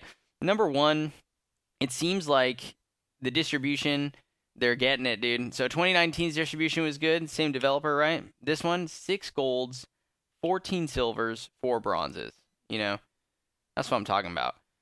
That's how you do it, okay? Now, nice. I mean, it's not like it's a good distribution in terms of, if you wanted it equally done, but hey, it's a low amount of trophies and a low amount of bronzes. So for me, who wants to buff up some of my other categories, this is pretty chill. And the game actually isn't out yet. It's important to note the only thing you can play right now is the campaign. And that's if you pre-ordered it on Xbox or on PlayStation. Actually, I'm not sure about PC. I'm sure it's the same over there as well. But the whole game comes out on October 28th. So in a week's time. But the reason that doesn't really matter too much is that most of these trophies can be acquired in the campaign or in the special ops campaign mode, which was similar to 2019's special ops mode, if you remember that. So basically, you don't have to do PvP multiplayer at all. You don't have to do Warzone at all, and you can get the platinum for Modern Warfare 2. I think this is cool for for a lot of reasons, but one of the primary ones being that folks who play Call of Duty every year for the multiplayer or for Warzone more recently are not typically, I would imagine, the same kind of folks that are trophy hunting, right? And so they don't care anyway, and they're not going to check out the list regardless. So why not make the trophy list something that is catered to those people who do want to play campaign and who do want to do the other co-op stuff? And they're really doubling down on that strategy by saying, yeah, the pre-order bonus, the incentive you get is you can play the campaign early, right? So I think that's pretty cool. And yeah, just once again, the trophy lists for Infinity Ward, I think, are some of the better ones in Call of Duty games. So the other reason that I like it, though, is because, or that I like this early release strategy is because while I said most of the trophies are obtainable, in the campaign, there are 6 that it looks like are not obtainable in the campaign, and they're in the co-op mode. But the co-op mode, like I talked about, doesn't launch until the 28th either. So while you can play the campaign early and get a lot of trophies, you actually can't get the platinum before anyone else can, which I think is cool. It lets you kind of get the jump on things, but you're not going to be able to fully complete the game with that advantage of having pre-ordered it, if that makes sense. So I really like that. So right now the platinum's at 0%, and it's going to stay that way at least for another week, which gives you some time to catch up in my case. I'm pretty happy. One of the other things I like about the list is that it still has a trophy in classic Call of Duty fashion for beating the game on veteran or realism difficulty. And while those trophies have become easier and easier, it seems like, with every COD releasing, like, veteran difficulty becomes much more manageable. It seems like it's not as hard, especially as the original Call of Duties and the original Modern Warfare and stuff like that. It is still nice that there is a trophy for difficulty in this game. I am a fan of difficulty-related trophies, so I'm cool with this. And if you wanted to make it even harder on yourself, right, you can play on realism mode, but you can just do veteran, and it's the same. So I really liked that. And there's a couple other, like, trophies that caught my eye when I was looking at the list. One in particular is called Gentleman Thief. And this is a gold trophy that you get, and the description is for opening 3 safes in the campaign. Now, the interesting thing about this is we, of course, don't know how you open these safes. Do I need to find a collectible in the level that the safe is in that gives me the combination? Or, like, look it up online, I suppose? Or is it something where there's different choices in the levels and different direction, or, like, different ways that you go through the level? You'll encounter this or you won't. Is there a safe in every level? Is it something that opens at the end of the level as a reward? Like, you just really have no idea, but the implication of there being more than 3 is definitely there. So I'm curious to see what that trophy ends up entailing in terms of how to unlock it.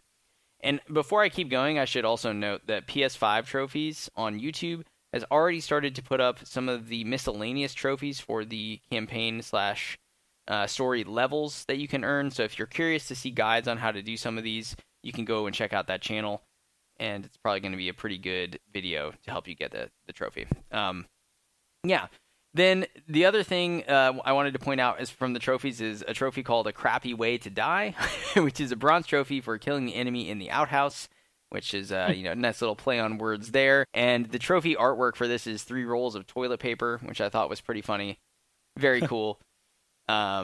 And then another trophy I wanted to call out was one called Nessie, which is a silver trophy that you get for reaching the barge area without being seen. And Nessie, of course, being like the Loch Ness Monster. And so implication being you'll be swimming underwater basically and having to get to some point without anyone noticing you. So there's some stealth stuff in this trophy list for sure. I believe there is one other one. Let's see here. Ghost in Training is reach the penthouse in El Sin Nombre without killing anyone or triggering the alarm is a gold trophy. So there's definitely a couple areas where they're encouraging you to go in quietly. I'm sure you don't have to, but you can. One of them also called Must Be the Wind, rescue the hostages in Countdown without the enemies firing their weapons. So, the idea there is you're also kind of picking them off slowly. And finally, a trophy called Gunless for finishing the mission alone without firing a gun. So that one, to me, there's always a mission like this in the Call of Duty games where, like, you get separated from the rest of your squad or something, and all of your guns are somehow gone, and you start off with just, like, a melee weapon, and you've got to, like, sneak your way to, like, regroup with them. Sounds like that is what this trophy's about and what it's going to be. But regardless, they seem to be emphasizing a lot of difficulty modifiers for levels where it's like, yeah, beat it normally, but if you want the trophy, you're going to have to do it without getting seen or without alerting people and stuff like that. So I thought that was pretty cool. One thing I also wanted to point out as well is that according to the trophies, I only hear or see, I should say, 8 different missions being called out on the list specifically. So, I mean, I see only 8 names of missions listed in trophies that ask you to do a specific task in a specific mission. So that either means there's only 8 campaign missions, or that there are more missions in the campaign that don't have any trophies associated with them. It's kind of tough to say. I think if I had to put a guess on it, I'd say there's probably 11 campaign missions with a tutorial in there, a final level, and maybe one other one that doesn't have a miscellaneous trophy because it's very short or something like that. So you never know. Yeah, so that's really all for the campaign stuff. But what really gets hard, I think, in this trophy list is for all the co-op trophies that you can do. And those ones read something to the effect of earn 3 stars in low profile, 1 mission, right? Earn 3 stars in denied area. Earn 3 stars in, et cetera, et cetera. So I think you have to do all of these co-op missions, which were a lot like a raid back in the 2019 Call of Duty. Like, they were pretty hard. Like, you got dropped in an area, you progressed through it, you did different, like, tasks, different enemies came, and you had to defend and, like, loot and then run your way across the map, and then you got picked up and you got a rating depending on, like, how you did. So if you have to beat all three of the missions when they come out with 3 stars, I would assume you're going to need some upgraded gear. You're probably going to need some, like, that you get just from XP and playing the game. You're probably going to need a team of 3, if not 4 people who are pretty coordinated and know what they're doing. And yeah, there's also a trophy in one of these that says complete low profile without triggering any alarms. So there's one of these raids and these missions in co-op that you're going to have to do completely stealth with other people. So that's always hard if you're not in voice comms and stuff like that as well. So I think those are really going to be the trophies that hold people up from earning the platinum in this game and the 100%.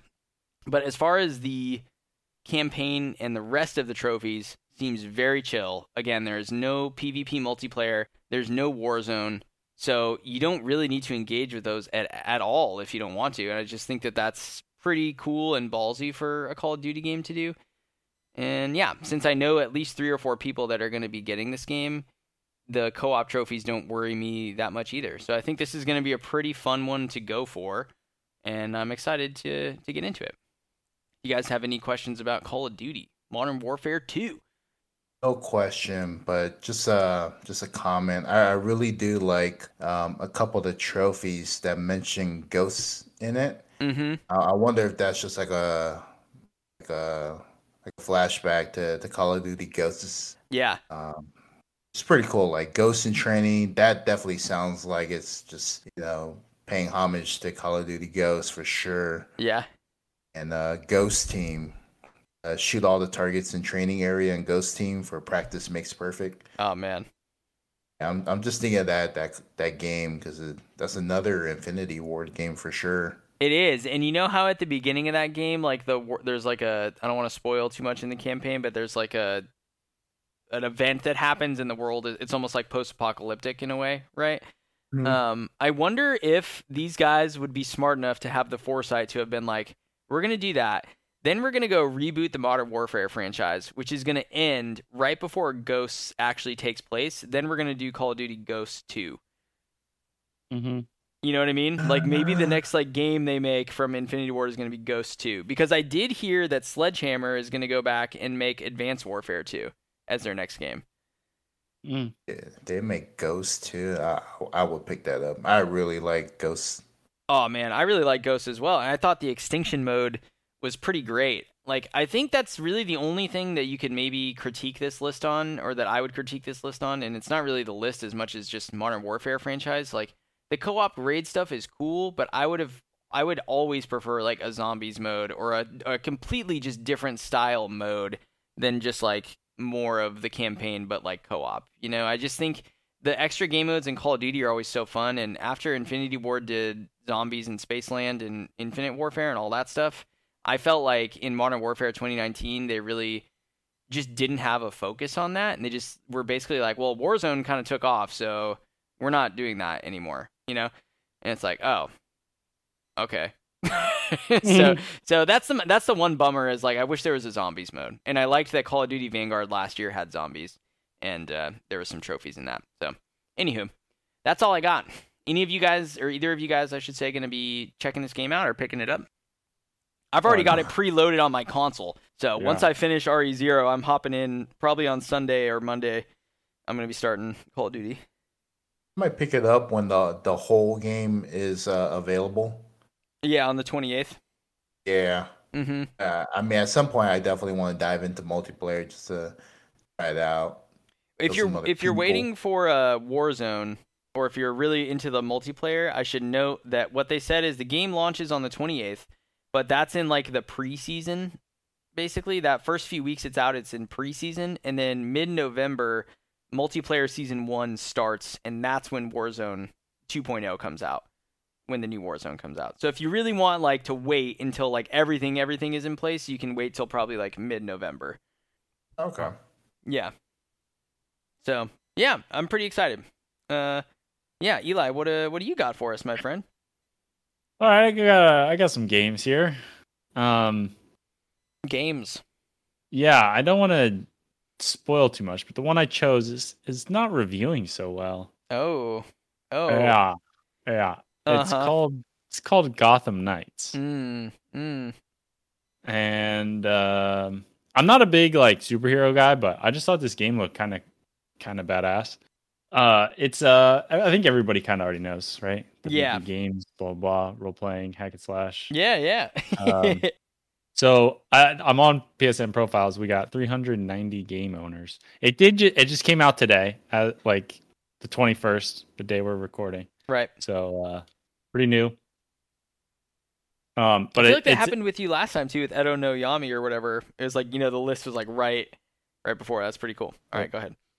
So yeah, I'm just constantly refreshing the list. Yeah. But, so the platinum's at 1%, and it's a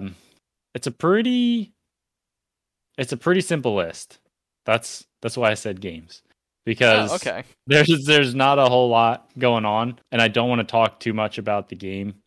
Because you can look at reviews for that. So, I like the artwork. It's nice in purple. I'm a purple fan, neon purple stuff. But yeah, you're just kind of completing the campaign and leveling up your character. Okay, so yeah, pretty basic stuff. And then there's 4 characters: Batgirl, Robin, Nightwing, and Red Hood. So. You gotta play as all of them, but you only have to level 1 all the way up.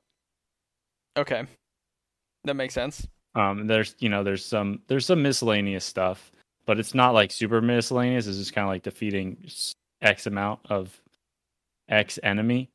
Oh, I see what you mean. Yep. Yeah. Okay. So defeat 30 regular drone masters, defeat 30 freak bulldozers, blah blah blah, and it's a pretty. That is pretty simple. There's no guide out yet, so there's not a lot of details on these. Some of them are pretty low because I think you have to get to. There is a guide out. JK. Nice. It's showing 3 out of 10, 20 hours, but from the way I see it reviewing, I think it's going to be a pretty long 20 hours. Looks like the story is 6 hours ish, and then you got. Grind, which if you in the world and you're enjoying it, then it won't be a long 20 hours.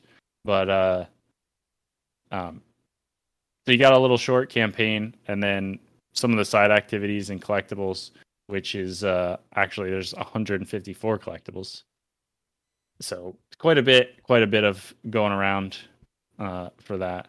There's batarangs, Historia. Oh my god, I can't even say these fucking words. There's some pages you gotta collect. there's some Historia. Strigidae pages. I don't know.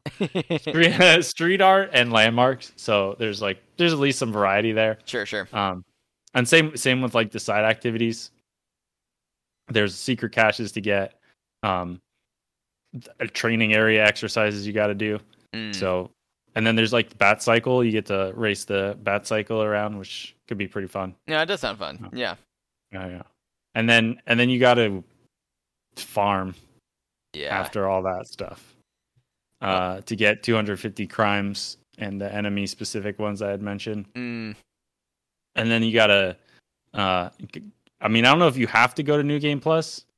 You do have to go to New Game Plus. There's a level cap, and you need to reach max, which is 40. So, you gotta end up getting in there a little bit to get the max level trophy. Okay. Yeah, the thing is, the trophy list doesn't look too bad. I'm sure I'm sure it'll be much more common after as the days go on. Because you said, it just came out, right? Yeah. So getting a New Game Plus day one isn't really the fact that some people have it already is kind of wild to me. It is kind of wild. The game literally just came out. What? They're already on New Game Plus. That's wild. Yeah. Well, I wonder if those were early. Yeah, it could have been reviewers and stuff. Yeah. Wait a second. What the fuck is this? Huh. It says 390 game owners, 1,154 recent players. How does that math add up? I saw that. Wait. Maybe Whoa. PSN profiles, you sus, dude. Yeah, there's already 4 platinum achievers on this guy, dude.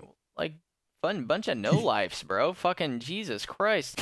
Well, they could have had the game for 2 weeks, dude. Yeah, I really hope so, man. Like, God, I really hope so. Can you imagine?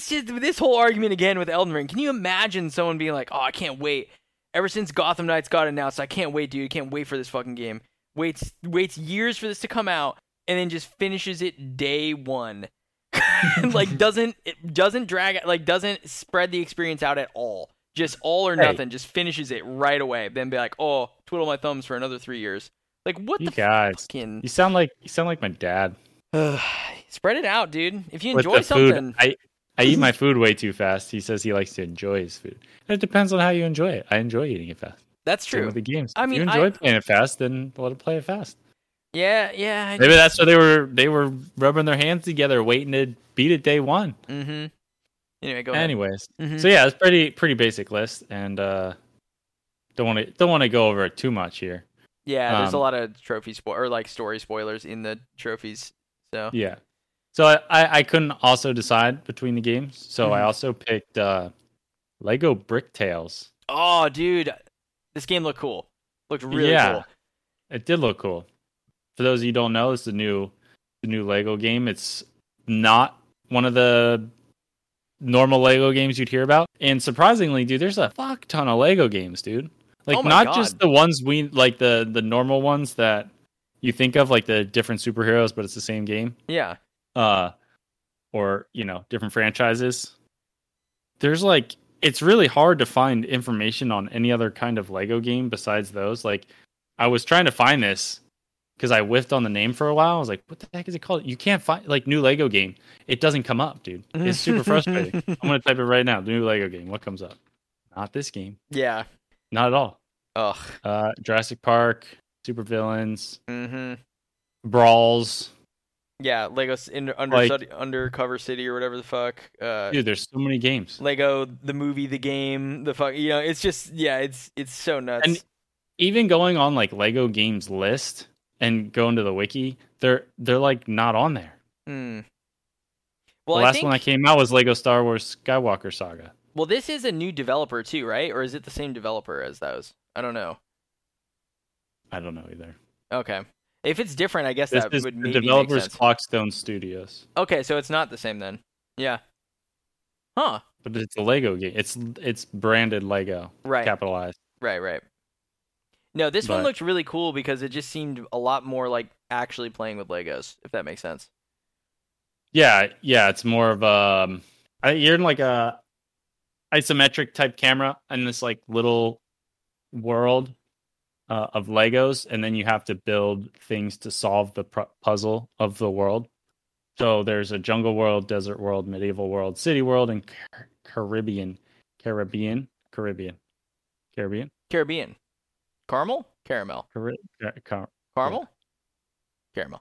ahead. Carmel. Oh, Carmel. Yeah. Yeah. So, 5 worlds. Which also makes the trophy list pretty short and easy as well. It's already at 21%. It did come out on the 12th. So, however long ago that is, 9 days. Yes. So pretty new, but pretty easy list. You just gotta collect the happiness crystal in each of these worlds, which is how you finish the level. It's like the star or whatever in a Mario game, I would assume. Does that make sense? No. Okay, never mind. Did you pull down the flag in the Mario game? Oh, and the side scrollers. Yeah, I'm thinking like Mario 64 and like stuff. You know what I mean? You like, yeah. Oh yeah. Mm-hmm. Yeah, pretty much. Sure. And then there's just a few collectibles in there. Finding the treasure chest in each world, collecting. There's a specific. So there's a treasure chest in each world, and there's like a secret collectible in each world. They each have a different animal to find. So that's pretty cute. That's cute. What are the animals? What are the animals they're finding? All right. So we got a chameleon. I'm assuming that's for the jungle world. Oh yeah. We got ladybugs, which is a little sus. Maybe that's the medieval one? No. Maybe. Rabbits is probably the desert. So yeah, ladybugs may be medieval. Yeah, maybe. Then you got Then you got bluebirds, which I'm guessing is the city. They're just pigeons, but they're not like that going to be that mean. Right. Bluebird. Look at the bluebirds. Right? Yeah, and then the crab's got to be the Caribbean then. Yeah, the Caribbean. Oh, nice. Yeah. And then there's a complete 100%. And those are golds, the 100% and the collecting the animals. So those are probably the hardest.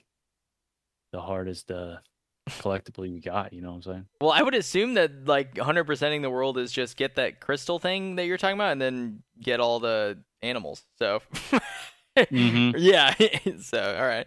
It says so. Oh, treasure chest. One thing said, right? Yeah, that's right. Yeah, treasure chest, animal, happiness crystal, which is beating it. And then there's also rapid plan disassembly, which is smash all destroyables.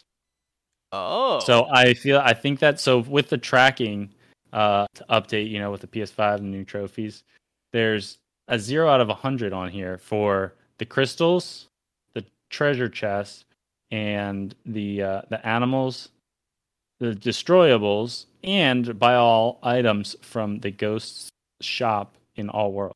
So there are a few other things you got to do to get that complete everything trophy. Interesting. Okay. Yeah. And it's weird that it tracks it all together. This is kind of a conundrum for me here.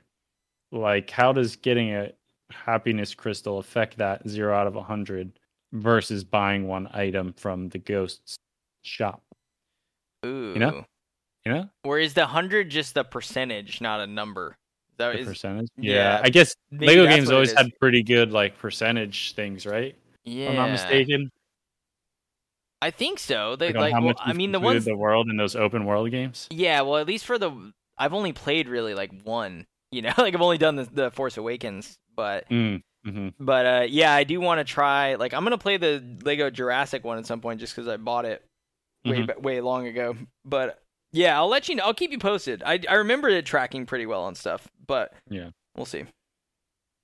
There's a couple miscellaneous here. Change your look in the wardrobe. Use your first brick from the sandbox, and then produce at least one simulation fail after the tutorial. So you gotta build these objects to complete the puzzle, and then you can like test it out. And if it falls apart, that's how you get that. Okay. And then I believe this one's is a little bit lower. Use your first brick from the sandbox. It's not a super high percent. So I think there's a after you complete a level, you can go back and replay it. And once you've completed it, you get a little extra access to new colors and different blocks for that project. So I think that's what the sandbox actually is. That's why it's a little lower percentage. Yeah, that makes sense. Yeah. Okay. This game looks kind of fun. I'm a little bummed because it looks a little bit more advanced than what I'd want to let my son play. Mm. It would end up being a little more frustrating. I hear the camera's what holds it back the most. Yeah. And so, like, trying to maneuver around that and, like, building the project, I think, would be hard enough. Like, you got to build a bridge that's actually stable and have it functioning in the world is, you know, going to be kind of a project for... Yeah, for sure. 6-year-old, 7-year-old. He's 7 now, by the way. It's kind of a project for me at 30, so... Yeah. And then having to fight a camera is just, like, yeah, that's gonna not be good. But I might check it out. It looks kind of cool. I did put it on my wish list when it came out, like, whatever, a week and a half ago, because it looked really cool to me, but I didn't know about, like, $30. I don't know if I'd pay for it. Like, not that it isn't worth it, just because I don't know how much I'm going to like it. It's kind of an unknown quantity for me, so I'd feel better spending, like, $15 or $20 on it at some point, but we'll see. We'll see. It does sound cool, definitely. Yeah. Nice. All right, man. Well, thank you. We got some bangers this week. I know...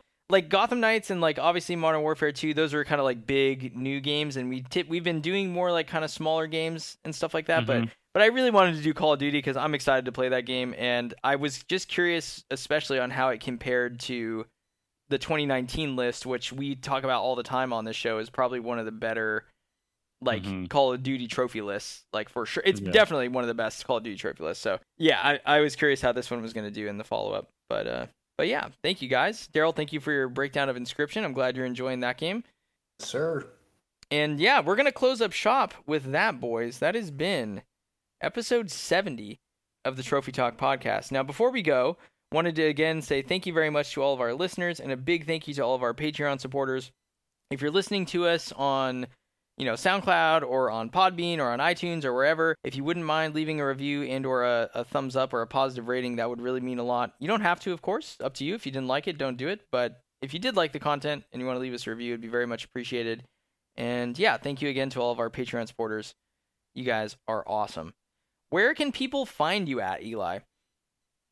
Where are you? Archer 13-1D. Wherever you want me to be. All right. On the pitch. On the pitch, baby. Let's go. And Daryl, all starting. And all championships. Daryl, what about you? Where can people find you at? Where is this escape house you're trying to get out of? You can find me on Discord and on PlayStation at the Tall Samoan Guy. Catch me there. Let's go. You can find him inscribing. He's inscripting, dude. And you can find me on the virtual battlefield of Call of Duty soon enough on PlayStation and Discord and YouTube at CK Present. I haven't streamed in a few weeks now, but I was getting pretty into it for a little while, and I do want to get back to it. Also at CK Present, I just have been doing RE Zero, and I've been using guides a lot for that, and that's not fun for a stream to watch. You know what I mean? So I just felt like it wasn't the right game for it at the end of the day. I was hoping it would be before I started, and then it just wasn't. So anywho, I'm almost done with that. You streaming COD? Yeah, I can stream some COD. I'd probably do multiplayer. I don't want to stream the campaign, but I'd stream some COD multiplayer or some Warzone. That'd be some fun shit right there. Or maybe I'll stream the like co-op raid stuff. That would be really fun. Mm-hmm. Yeah, but anywho, you can catch me there. And thank you all for tuning in. Where are we dropping? Where we dropping, boys? It's a prison drop. All right. Well, thank you all again, and we'll catch you next time in episode 71. Take care, and goodbye.